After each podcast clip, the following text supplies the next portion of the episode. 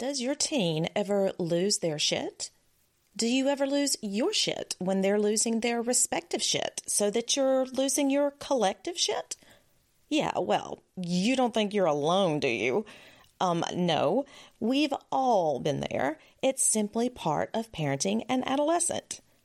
But if you understand more about your teen's emotions, your own emotions, and the dynamics of that intersection, you can much more easily avoid huge blow-ups altogether. Stay with me. I'll explain. This is Speaking of Teens, the podcast that helps parents who are struggling to find peace and connection with their teens. My name is Ann Coleman. I'm an attorney turned parent educator and a mom who's been there. And I'm on a mission to help you build a stronger relationship and decrease the conflict with your kid so you can help them grow into the young adult they're meant to be.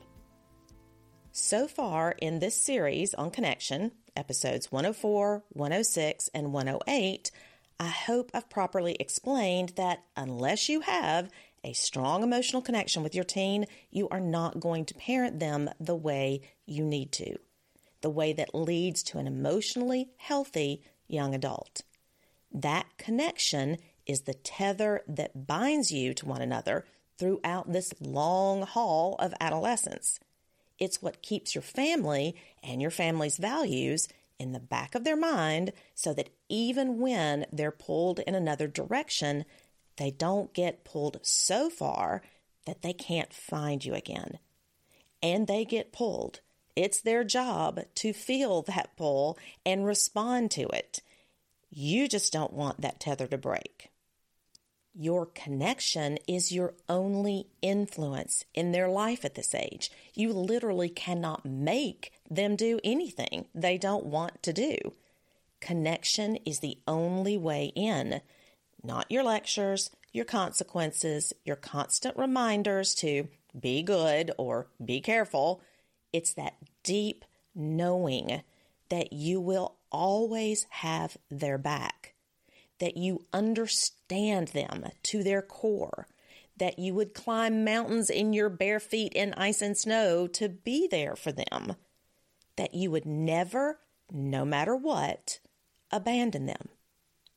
That is what will allow them to share their soul with you, to let you into their world just enough so you can guide them through. Teach them how to be an adult. Show them how to be the person they're meant to be. We've talked about some of the mechanics of connection, how to really focus on those positive interactions over the negative, how to really get in there and show an interest in what they're interested in, how to support their autonomy by guiding rather than bossing or managing them. And today, I want to talk to you about the emotional part of this emotional connection with your teen. In case you haven't noticed, your teen can get a little irrationally emotional sometimes. Well, you can go back to episode sixty-two or episode three to understand more clearly why that is. In short, it's simply how their brain is wired. They cannot help it. The emotional part of their brain, the amygdala, is super sensitive. It sends them into these quick spirals of emotion, sometimes for no reason at all. And it makes them moody, easily angered, easy to get nervous, and stress, lack of sleep, hunger, almost anything can make it even worse. I'll link to a few episodes in the show notes for you to understand that whole thing better. Then to make matters worse, the part of the brain that's supposed to help them chill out and use self-control and manage those emotions, the prefrontal cortex, is really, really weak at this age. So this is why they're so irrational and emotional. And knowing that why should be huge for you. And it should make an enormous difference in how you think about their emotional outbursts or their moods. You know they cannot help it. They can't just turn off their amygdala or strengthen their prefrontal cortex at will. That's simply not how their brain works. So when you're sitting there thinking, they know better than to behave like this, or I can't believe they're acting like this, they can do better. Well, A, you're just wrong. And B, you're going to have to shift that mindset. When they're emotionally dysregulated, their emotions have them by the throat. The emotions are in control. The thinking part of their brain, the prefrontal cortex, is being held hostage. It's weak. It cannot help them, period. It's not a matter of them trying harder, knowing better, or wanting to act a different way. It is simply beyond their control in that moment. They can't help it, okay? You with me so far? Not their fault, not under their control. They can't help it. Now, here's where you can help them, though. That prefrontal cortex can be helped to become a little stronger.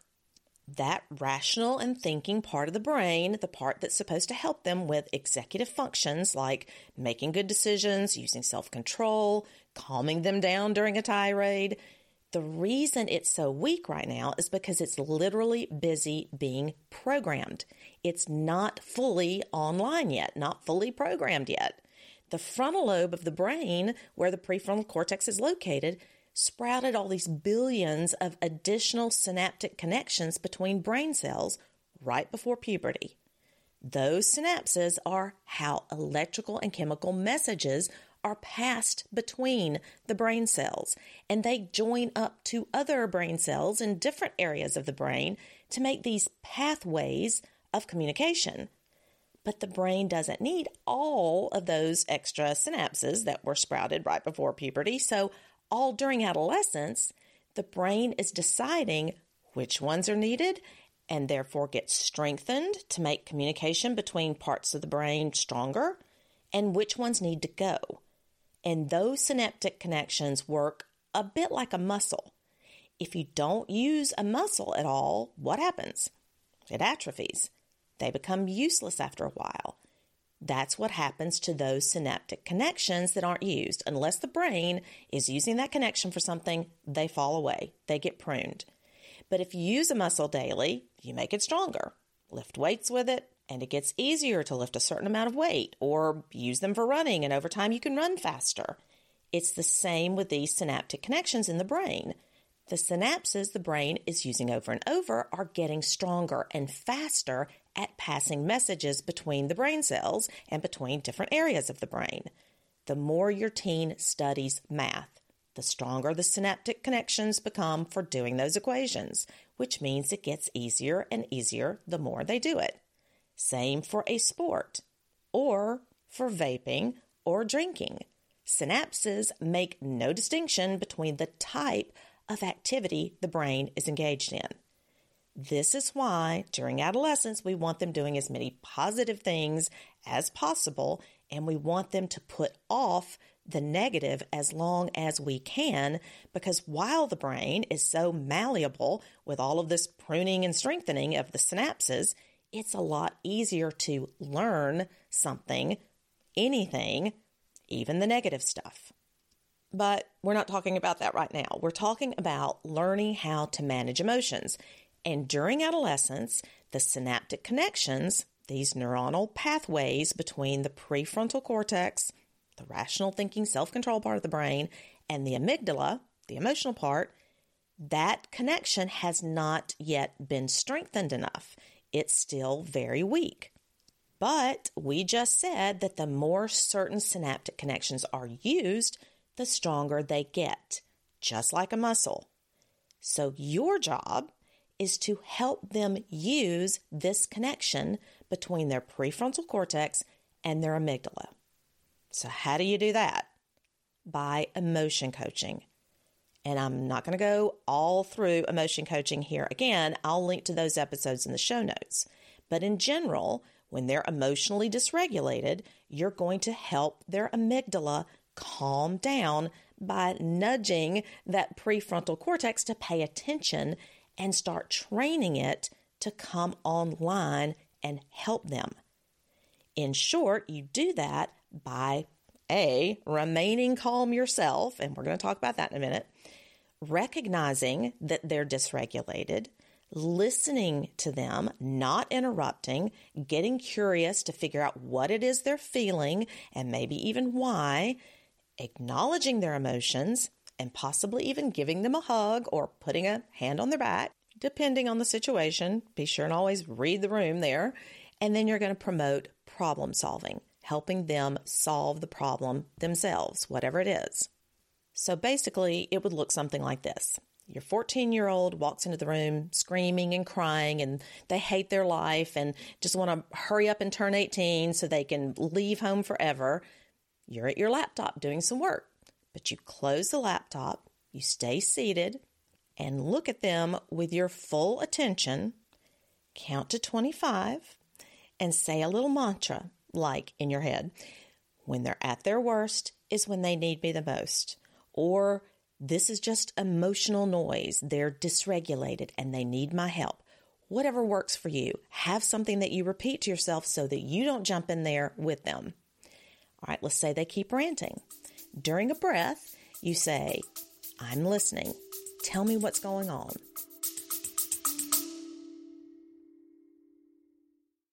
Hey there, real quick, I want you to know about something that, if you're anything like me, an anxious A D H D overthinker, you may really need. It's my free guide, Emotional Awareness Strategies. Being emotionally aware is the key to managing your emotions with your kids or anyone else. Inside, I talk to you about the common thinking traps, being able to differentiate between your emotions, and the importance of mindfulness. If you're a yeller, lecturer, crier, or punisher, you need this guide. The link is at the very bottom of the episode description where you're listening. Back to the show. Life is what's going on. It sucks. I hate this town. I hate my school. You and Dad don't ever support me. You don't ever let me do what I want. You don't ever give me money. You think I'm a baby. You think everybody else is better than me and blah, blah, blah, blah, blah. And your shitty parents, whatever it is. But you've said your little mantra to yourself and you've counted to twenty-five and you've said, I'm going to do this. I'm not going to scream back. I'm going to be calm. So instead of letting your emotions take over, you say something like, it sounds like something's really infuriated you. Want to tell me about it? Now, they may be infuriated or they may be really crestfallen and just acting infuriated. You don't know yet, but you're going to find out. And you can also repeat back to them what they've said if what they're saying actually makes sense to you. Like, oh, okay, Reed Snapchatted to the whole group. I can see why you're embarrassed. Do you want to tell me more about that? The important thing here is that you are not trying to shut them down. You're not correcting them, telling them not to scream and yell and defending yourself. You're not giving them advice. You're not telling them that everything's going to be fine and to calm down or yelling at them or telling them to go to their room. You're listening. You've let them know that you're there, that you want to help, and that you're trying to understand. You're helping their prefrontal cortex to have a minute to catch up to what's happening to them so it can shoot a little calming juice to the amygdala. If you put a hand on their shoulder or on their back, you're adding more calming juice, a little oxytocin to counteract that cortisol the amygdala has flooded them with. And when you do this, when you listen, give them the opportunity to say more or rant a little more. When they know you're not going to yell back or try to shut them up, but instead, you're there to support them and help them get through this scary, out-of-control feeling, because it is scary to them and it feels very out of control and they don't like it. So when they begin to realize this, that you're there for them, guess what? They start to calm down. The prefrontal cortex is getting a little help at connecting to the emotional part of the brain. It's saying, hey, it's going to be okay. We've got you. They realize that you see them through this emotional stew. I mean, wow, that's big.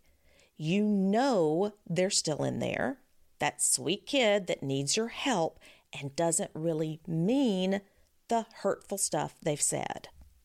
They feel like you've heard what they've said. You've paid attention because you've told them what you think they may be feeling. Wow. Everyone wants to be seen and heard. You've given them a loving touch, kept listening, maybe ask a few questions to make sure that you understand, to make sure they've thought about everything that they could. They calm down even more, tell you what they think may have happened with their friend, and even decide on their own what they should do about it. Because you listened, you supported them, they calmed down. They feel closer to you than they thought they even could. Later, they'll apologize for talking to you that way. They will. Don't ask for it. Let them do it. You've just made the first steps towards helping their prefrontal cortex strengthen its connection to the amygdala. As you do this again and again, it will get stronger and stronger. And you know what you're going to see? Shorter rants, quieter tirades, and they'll begin to work out how to calm themselves.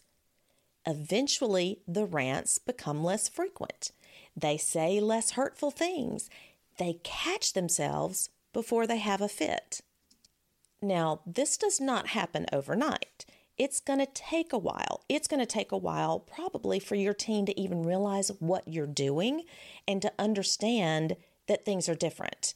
So this could take weeks. It might take a couple of months. It may happen almost immediately, but it just depends on your kid. The prefrontal cortex is getting stronger and stronger, and every year they get closer to twenty-five or so, this will get better. And for most kids, they get a lot better at around eighteen or nineteen, depending on their personality and their temperament and whether they have A D H D or other mental health disorders. Those things just kind of keep you behind a little bit, but it does get better. So listen, go listen to those other episodes on emotion coaching and practice this. Changes, again, like I said, don't happen overnight. You're probably going to stumble around a little bit. Your kid's going to wonder, you know, what the heck you're doing, but it will work. Stick with it. I promise you it will work. All right. Now, another part of this, all this emotional stuff, is being more aware of their emotions in general, being able to tell when they're in a bad mood because of a certain issue, or to be able to tell when a meltdown is coming, knowing when they're hungry, that they're more likely to explode when you say anything to them, or knowing that in the morning before school is not the time to make a joke, or that at least for an hour after they get home from school, they just want to be left alone. And it's not only the knowing, but the honoring of that. I had a terrible habit of teasing my son or making a joke when I absolutely knew it would not go over well. It's like I had some weird compulsion, or like I was in denial maybe. And I remember there were times where I would push him about something knowing full well that it would lead to a blow up. And I can literally remember thinking to myself, well, he should be able to handle this without pitching a fit. So by God, I'm going to push. I was being completely blinded by what I thought his behavior should be. Like I hadn't raised this intensely sensitive, emotional, high-strung child. Like I thought he was going to somehow just turn into someone else. So I guess I'm saying, don't be stupid like I was. You know your kids' emotions, their temperament, their way of moving through this world. You've raised them for ten, thirteen, seventeen years. Go with the obvious here. Adolescence intensifies who they are, their personality, their temperament, their emotional selves. They don't become someone else because they're older. I saw that in my child. Once a fit pitcher, always a fit pitcher. But the difference is in the way that we respond to them. In the past, those fits of his, I either ignored them, ask him to take him somewhere else until he was finished, or later on, I would just ask him to calm down, constantly saying, calm down. All improper responses. You don't ignore your child's emotions, dismiss them, or try to shut them down.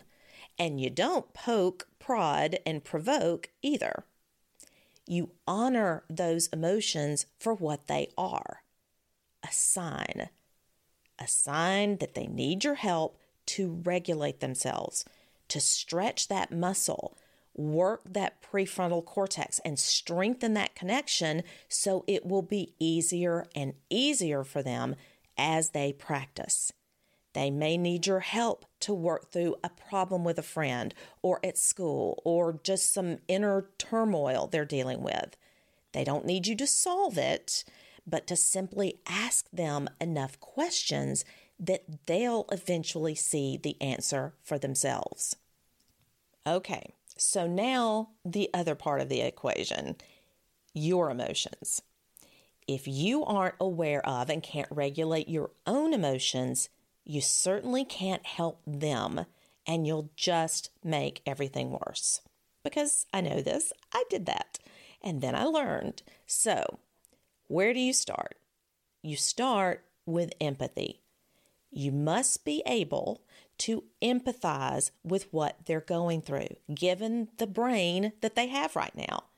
And if you still have it in your head that they could act differently if they wanted to bad enough, you've got some work to do there first. If you don't believe me, do some independent research on the adolescent brain and how it works. There are a handful of great books out there. Dan Siegel has one, Sarah Jane Blakemore, Frances Jensen. I'll link to all these books in the show notes. But empathy is also placing yourself in their shoes, at their age, with only what they know about the world so far. And I'll use this quote over and over again. I love it. To explain this, it's an old Yiddish saying, to a worm in horseradish, the whole world is horseradish. Malcolm Gladwell used this quote in a TED Talk to explain worldview and how people can sometimes not see past their own to realize that the world is any way but how they see and experience it. But the thing is, everyone experiences the world differently. The world is what it is, and it's the same objectively for everyone, but our subjective experience is vastly different depending on a million different factors. Our age, our culture, where we are in the world. We all live in our own little dollop of horseradish, and a teen's horseradish is school, home, friends, social media, gaming, sports. Most don't have a real job. They don't pay bills. They aren't married. They've never lived alone. The only world they know is the one they've experienced so far, up until the age they are right now. So that's the lens through which you need to look when you're trying to connect with your teenager. Try to see things as they might see them. Your perspective is not the only perspective. They have one too, and it deserves to be respected. Once you can empathize, it becomes a lot easier to manage your own emotions. Hopefully, if you can empathize, you can be less angry about some of the behaviors that you previously thought they could control. Or putting yourself in their shoes, maybe you can see why it's so important for them to have this particular haircut or have that silly forty-ounce cup or to feel like everyone might hate you. So when you're in that moment, when they've done something, said something, and you feel the emotions bubbling up in you, remember, here's an opportunity for you to help them build their emotional regulation and your connection. Tell yourself, this is just emotional noise. It's like when they were two and they were screaming at the top of their lungs and kicking their feet against the back of your seat in the car. It's dysregulation. Count breathe, use your mantra, whatever you come up with. It could even be, I'm calm, I'm calm, I'm calm. Also remember, there's usually no big emergency going on. There's no reason to feel like you have to put out a fire, unless, of course, a sibling is being pummeled or something like that. So at this moment, you have a choice. And it's all your choice because no one else can make you feel a certain way. No one makes you angry. No one makes you feel anything. Your perception of the situation is how you feel an emotion. Your interpretation of what someone says or of what you saw or you smelled or whatever. So you can change that perception through your use of empathy in this case. That should help. If you get mad in this moment, one reason may be that you haven't developed that new mindset yet, that their brain is doing this, that it's dysregulation, it's emotional noise, or maybe you're not yet able to see their world through their horseradish. And if you let your emotions take over, you've just lost a huge opportunity for connection. I know connection is not top of mind when they're ranting and raving, but you can train yourself to think this way. Their emotional dysregulation equals an opportunity for connection. And it can take a lot of practice. Don't get me wrong. I could feel the blood rising to my eyeballs when my son would start stomping around in his bedroom because I knew a blow up was on its way. I was gearing up in my mind for a flood of my own emotions. Stomping and banging are still a big emotional trigger for me. I get anxious when I think someone's mad. Anyone. But you know what? That didn't start with my son. That started in childhood. My dad was easily angered, frustrated. It seemed like he was always mumbling angrily under his breath about something, fussing or yelling about something. I can remember these times as a kid. So you have memories. Maybe you don't think about them, but if you look closely at the situations or issues that really upset you, angers you, really makes you want to scream, it's usually related to past experiences, maybe just to last week, but it also could be years ago. It's the brain's hippocampus that allows us to remember things that have happened to us in our lives. These are conscious memories. And if those conscious memories are very emotional for us, the amygdala steps in and helps us remember them even better. For example, do you remember where you were when the first plane hit the World Trade Center? But we also have what's known as unconscious memories, which really doesn't make a lot of sense because we don't actually remember them. But guess what part of the brain does remember? Our amygdala. Amygdala stored memories are totally under our radar. We have no conscious memory of them, but they're there, and the amygdala knows. So when the same or somewhat similar situation comes up now, the amygdala will automatically react. That same old fight, flight, or freeze response. We'll get angry or afraid or just not be able to do anything at all, not be able to think. But we just don't really know why it's happening to us in that moment. These are learned responses encoded in our amygdala to be called upon later when triggered by some stimulus that prompts us to respond automatically, without thought. The type of learned response we're talking about is learning by association. Once you learn to respond to a stimulus through its association with something else, this response is just as automatic as a response that has been hardwired in our brain from birth. Like making a face when we taste something sour or blinking when somebody throws something in your face. So learning through association is like Pavlov's dogs. He discovered that dogs learn to associate the lab assistants walking down the hall to bring their food and would start salivating. So he tried a more formal experiment. He would turn on a metronome when serving their food and over time, they began salivating at the sound of the metronome. No food around. Salivation was a learned automatic response. The same thing can happen when we experience something really negative. We can associate that negative thing with some sort of neutral, otherwise meaningless thing that there was there when this negative thing happened over and over to us. You see this play out in movies and series all the time. An example that immediately comes to mind is the first season of The Sinner with Bill Pullman as Detective Harry Ambrose.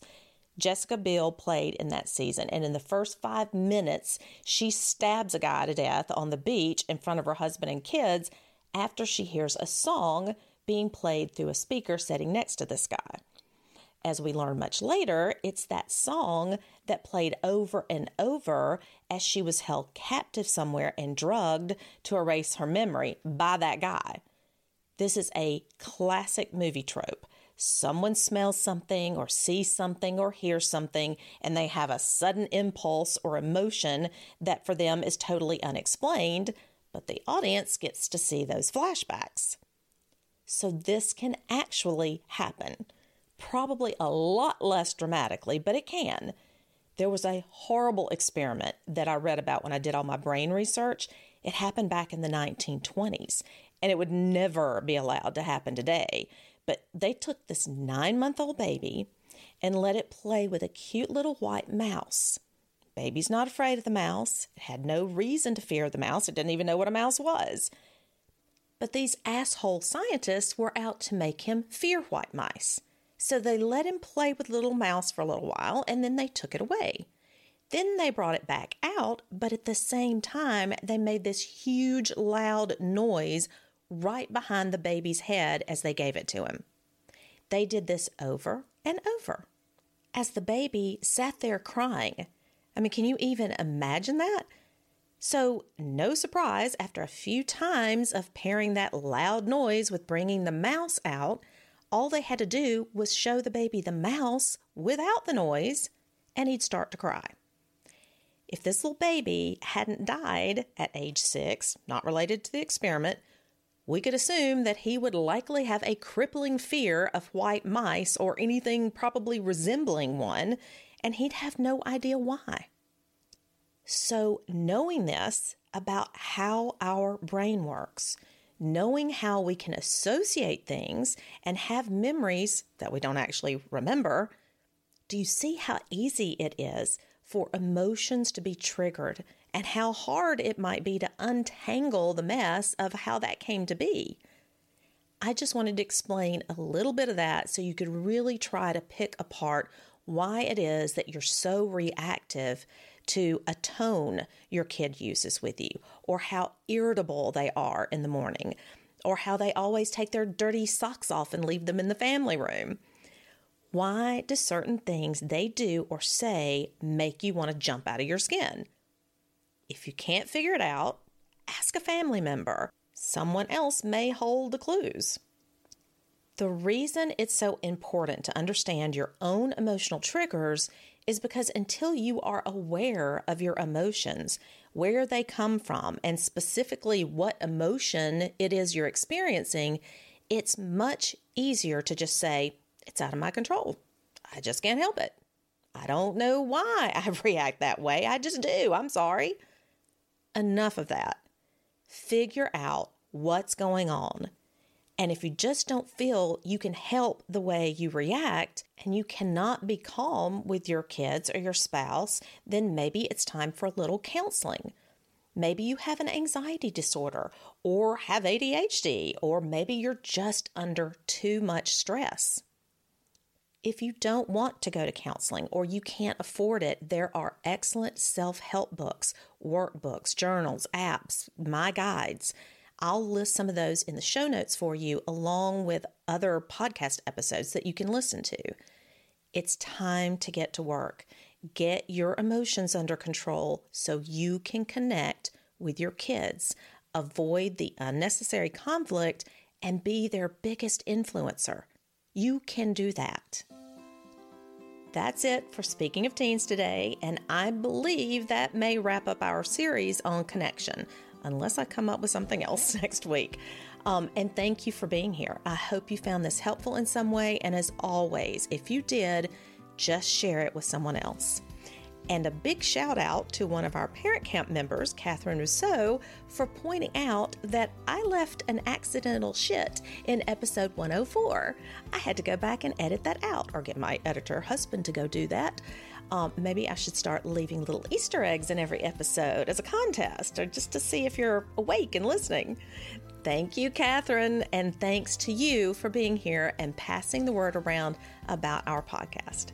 As always, until next time, remember, a little change goes a long way.